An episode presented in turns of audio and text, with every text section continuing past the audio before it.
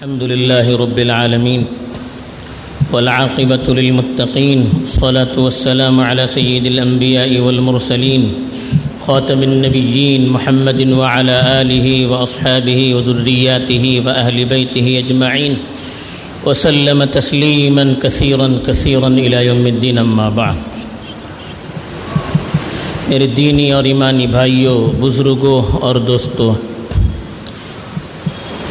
اللہ کے محبوب بندوں کی صفات کا جو سلسلہ چلا تھا، آج کے خطبے میں ان کی چھٹی صفت بیان کی گئی ہے۔ رحمان کے جو بندے ہیں، ان کی صفات میں سے ایک صفت کا تذکرہ آج کے خطبے میں کیا گیا ہے۔ پچھلے خطبوں میں ظاہری اعتبار سے جو اچھی صفات تھی، ان کی طرف اشارہ کیا گیا تھا۔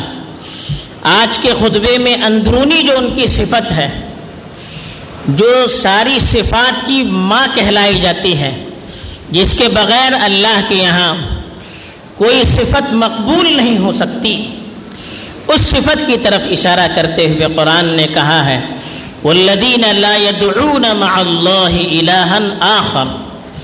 رحمان کے بندے وہ ہیں جو اللہ کے ساتھ کسی دوسرے معبود کو نہیں پکارتے ہیں۔ الہ کا مطلب ہوتا ہے جس کی طرف انسان رجوع کرے۔ اپنی پریشانی میں، اپنی مصیبت میں، اپنی ضروریات میں جس کی طرف انسان رجوع کرتا ہے، جس کی انسان عبادت کرتا ہے، اس کو الہ کہتے ہیں۔ قرآن مجید نے صاف تعارف کیا ہے۔ اللہ کی جو صفات ہیں، اس کا تعارف کرتے ہوئے بہت ساری چیزیں بیان کی۔ امن خلق السماوات والارض وانزل لكم من السماء ماء فانبتنا به حدائق ذات بهجه ما كان لكم ان تنبتوا شجرها اله مع الله فرمایا کہ جو جس ذات نے زمین اور آسمان کو پیدا کیا، آسمان سے پانی برسائے زمین سے درخت اگائے حالانکہ تمہارے بس میں نہیں تھا کہ ایک پودا بھی اگا سکے۔ اللہ کے حکم کے بغیر ایک پودا بھی کوئی انسان اگا نہیں سکتا۔ کہا کہ وہ جو پروردگار ہے، کیا اس کا کوئی شریک ہو سکتا ہے؟ اس کا کوئی ساجی ہو سکتا ہے؟ اس کا کوئی پارٹنر ہو سکتا ہے؟ پھر کہا، من جعل الارض قرارا وجعل خلالها انہارا وجعل لها رواسي وجعل بين البحرين حاجزا. ایلہ مع اللہ۔ اللہ پوچھتے ہیں کہ جس نے زمین کو تمہارے لیے قرار کی جگہ بنائے راحت کی جگہ بنائے اور پھر زمین میں جگہ جگہ اللہ نے نہریں جاری کر دی ہیں۔ ہر جگہ دیکھیے نہریں ملتی ہیں۔ اور جگہ جگہ پہاڑ کو اللہ نے کڑا کھڑا کیا۔ اور پھر دو سمندروں کے درمیان اللہ نے دیوار کھڑی کر دی۔ آپ دیکھتے ہیں، ایک جگہ سفید پانی ہوتا ہے، ایک جگہ ہرا پانی، دونوں مل نہیں سکتے۔ درمیان میں ایک دیوار کھڑی ہوتی ہے۔ اللہ نے کہا، جس پروردگار نے اتنی ساری نعمتوں کو تمہارے سامنے پیش کی، اتنی بڑی بڑی چیزیں پیدا کی، کیا اس کا کوئی شریک ہو سکتا ہے؟ اس کا کوئی پارٹنر ہو سکتا ہے؟ اما يجيب اذا دعا ويكشف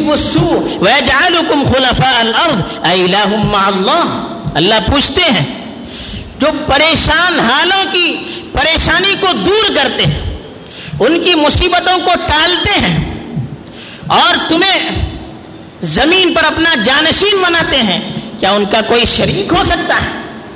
اما يهديكم في ظلمات البر والبحر ومن يرسل الرياح بشرا بين يدي رحمته اله مع الله جو رات کی تاریکی میں تمہیں زمینی اور سمندر کے راستر راستے سمندر میں راستہ دکھاتے ہیں۔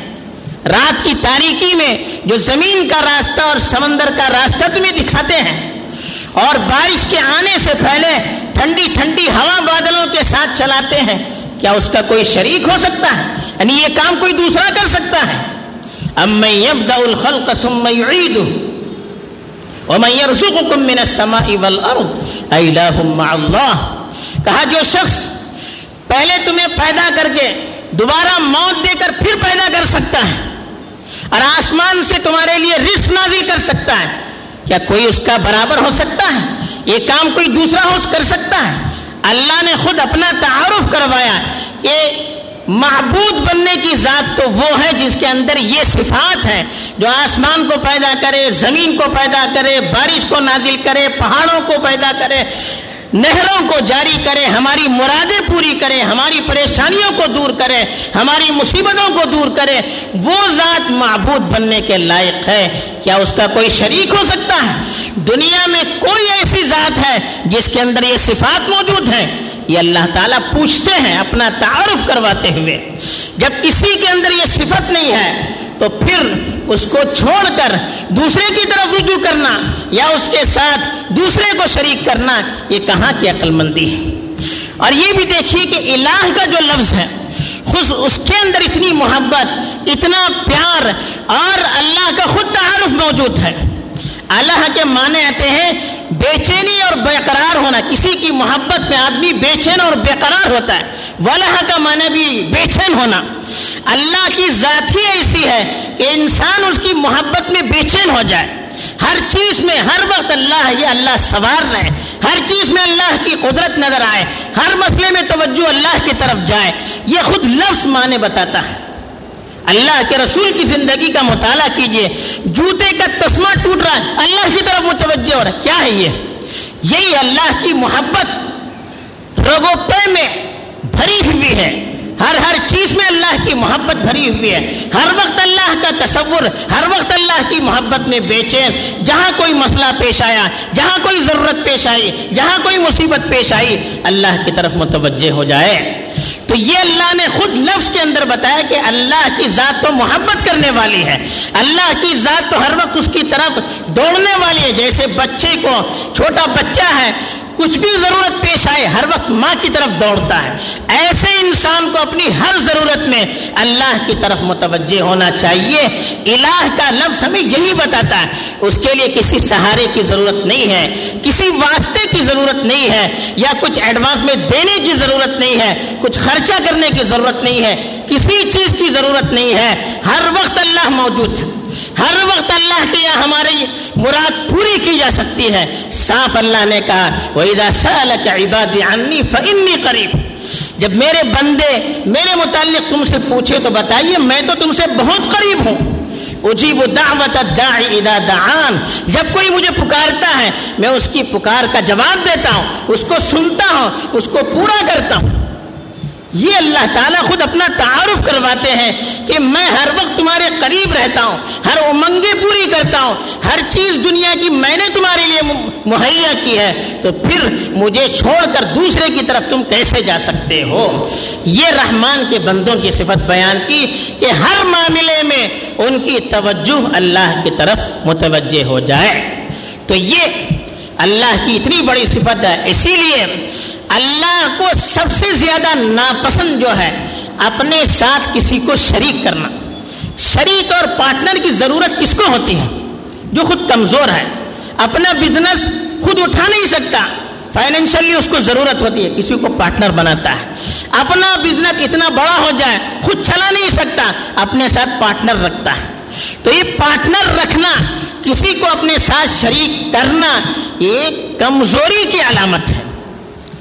جو کام خود پورا نہیں کر سکتا ہے، اس کے لیے دوسرے کی ضرورت ہوتی ہے۔ اللہ کی ذات تو ہر چیز خود پوری کرتی ہے۔ اللہ کے لیے پارٹنر کی کیا ضرورت؟ اللہ کی طرف کسی شریک کی، کسی پارٹنر کی نسبت کرنا، یہ اللہ کی توہین ہے۔ اللہ کی توہین ہے۔ ایک بڑا بادشاہ ہے جو خود کفیل ہے، اب ہم اس کے ساتھ دوسرے کو شریک کروانا چاہتے ہیں، اس کی انسلٹ ہو جاتی ہے کہ میرے برابر کسی دوسرے کو قرار دیتا ہے۔ تو اللہ کے برابر یا جو صفتیں اللہ کی ہیں اس میں دوسروں کو شریک کرنا یہ اللہ کی توہین ہے۔ اس کو اللہ تعالیٰ کبھی برداشت نہیں کرتے۔ اسی لیے کہا، ان اللہ لا یغفر ان یشرک به ویغفر ما دون ذلك لمن یشاء۔ اللہ تعالیٰ شرک کو کبھی معاف نہیں کرتے۔ اللہ کے ساتھ کسی کو پارٹنر قرار دینا یا جو چیزیں اللہ کی ہیں، ان چیزوں کو بندوں میں ہم شمار کرنا کہ بندے کے اندر بھی یہ صفت پائی جا سکتی ہے، اس کو اللہ تعالیٰ کبھی معاف نہیں کر سکتے۔ اس کے علاوہ آدمی کتنا بھی بڑا گناہ کرے، شراب پیے جوا کھیلے، زنا کرے یا اور کچھ بھی کرے، کرنے کی اجازت نہیں ہے۔ اگر کوئی کرے تو اللہ چاہے تو بغیر توبے کے معاف کر سکتا ہے۔ لیکن شرک ایسی چیز ہے، بغیر توبے کے اللہ معاف نہیں کر سکتا۔ اس لیے کہ اللہ کی شان میں سب سے بڑی گستاخی ہے اس لیے کہا ان شر کا لسلم عظیم۔ ظلم کہتے الٹا کام کرنا، غلط کام کرنا۔ کہ غلط کاموں میں سب سے بڑا غلط کام اللہ کے ساتھ کسی کو شریک کرنا۔ اس لیے کہ جس اللہ نے ہمیں سب کچھ دیا اس اللہ کو چھوڑ کر دوسرے کی ہم پوجا کر رہے ہیں، اس کے ساتھ دوسروں کو شریک کر رہے ہیں۔ اس کو چھوڑ کر اس کی مخلوق سے اپنی مرادیں پوری کرنے کی فکر کر رہے ہیں، تو پھر اس سے بڑھ کر ظلم، اس سے بڑھ کر بیوقوفی، اس سے بڑھ کر غلطی اور اس سے بڑھ کر الٹا کام کون سا ہو سکتا ہے؟ تو اس لیے کہا، ان شرک کا لظلم عظیم۔ شرک سب سے بڑا گناہ ہے۔ سب سے بڑا گناہ جو ہے، الٹے کاموں میں، غلط کاموں میں سب سے بڑا غلط کام یہ شرک اللہ کے ساتھ کسی کو شریک قرار دینا، یہ اللہ کو کبھی پسند نہیں ہے۔ اسی لیے اس کی جو مثالیں قرآن نے بیان کی ہے، غیر اللہ کی۔ دیکھیے، اللہ کو چھوڑ کر دوسروں سے وہ یقین کرنا جو اللہ سے ہو سکتا ہے۔ جو چیزیں اللہ کے ساتھ خاص ہیں اس کو کسی بندے میں یا کسی دوسری چیز میں ہم تصور کریں، اس کو شرک کہتے ہیں۔ اللہ نے مثلا ہمیں پیدا کیا۔ دنیا کا نظام اللہ چلاتا ہے۔ ہم یہ سوچیں کہ دوسرا بھی اس میں شریک ہے۔ یہ شرک کہلاتا ہے۔ اب شرک جیسے اللہ کی توہین ہے، انسانیت کی بھی توہین ہے۔ دیکھیے جو درخت جس کو اللہ نے پیدا کیا ہماری خدمت کے لیے، گائے ہے۔ اللہ نے پیدا کیا ہماری خدمت کے لیے۔ سورج ہے، اللہ نے ہماری خدمت کے لیے پیدا کیا۔ چاند ہے، اللہ نے ہماری خدمت کے لیے پیدا کیا۔ اب ان کے سامنے ہم اپنے سر کو جھکاتے ہیں، تو اس سے بڑھ کر ذلت اور توہین کیا ہو سکتی؟ اس سے ہم مانگتے ہیں۔ ایک آدمی اپنے نوکر سے مانگنا شروع کرے، تو اس کی توہین ہے یہ۔ ایک مالک اپنے نوکر کے سامنے ہاتھ پھیلاتا ہے تو اس سے بڑھ کر کیا توہین ہو سکتی ہے؟ تو انسانیت کی توہین ہے۔ ایک آدمی مر چکا ہے جو اللہ کی رحمت کا محتاج ہے، اب اس کی قبر کے سامنے جا کے ہم مانگ رہے ہیں، اس سے مانگ رہے ہیں جو خود اللہ کی ذات کا محتاج ہے۔ تو اس سے بڑھ کر کیا توہین ہے؟ زندوں سے آدمی مانگے تو انسان کچھ تصور کر سکتا ہے۔ زندہ زندہ ہے۔ مردہ ہے جو بیچارہ اپنی ضرورت پوری نہیں کر سکتا۔ اس کے پاس جا کے ہم مانگتے ہیں تو اس سے بڑھ کر انسانیت کی توہین کیا ہو سکتی ہے؟ تو اس لیے اللہ کو شرک کبھی پسند نہیں ہے۔ شرک کی مثال جو اللہ نے دی کہ کباستی کفئی ہی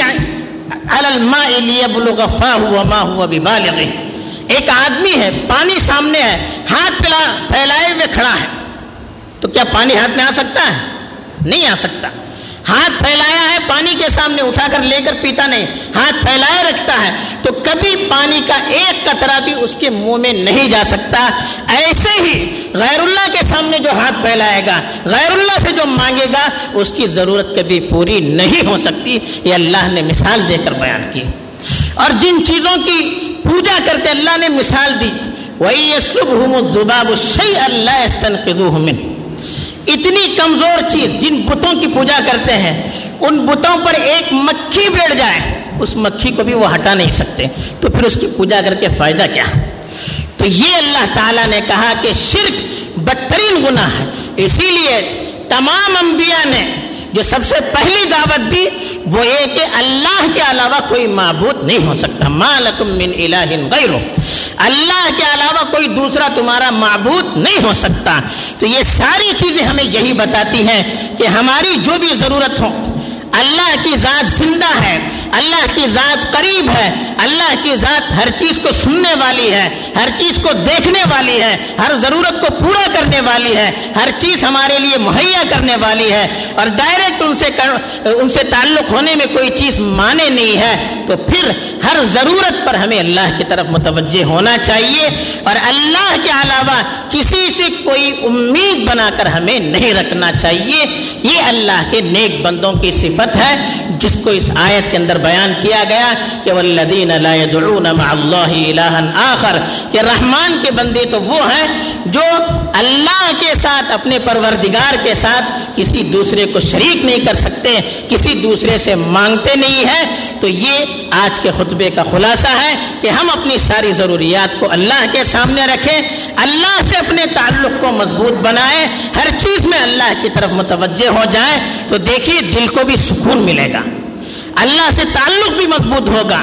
یقین اور اعتماد اور توکل میں اضافہ بھی ہوگا اور اللہ تعالیٰ ضروریات بھی ہماری پوری کریں گے اور سب سے بڑھ کر اللہ تعالیٰ کے علاوہ ہمارے دل میں نہ کسی سے امید ہوگی، نہ کسی کا ڈر ہوگا، جس کی آج ضرورت ہے۔ اللہ تعالیٰ یہ صفت ہمارے اندر جاگزی فرمائے اور ہم سب کو اپنی جانب متوجہ ہو کر اپنی ذات سے ضرورت پورا کرنے والا بنائے، آمین۔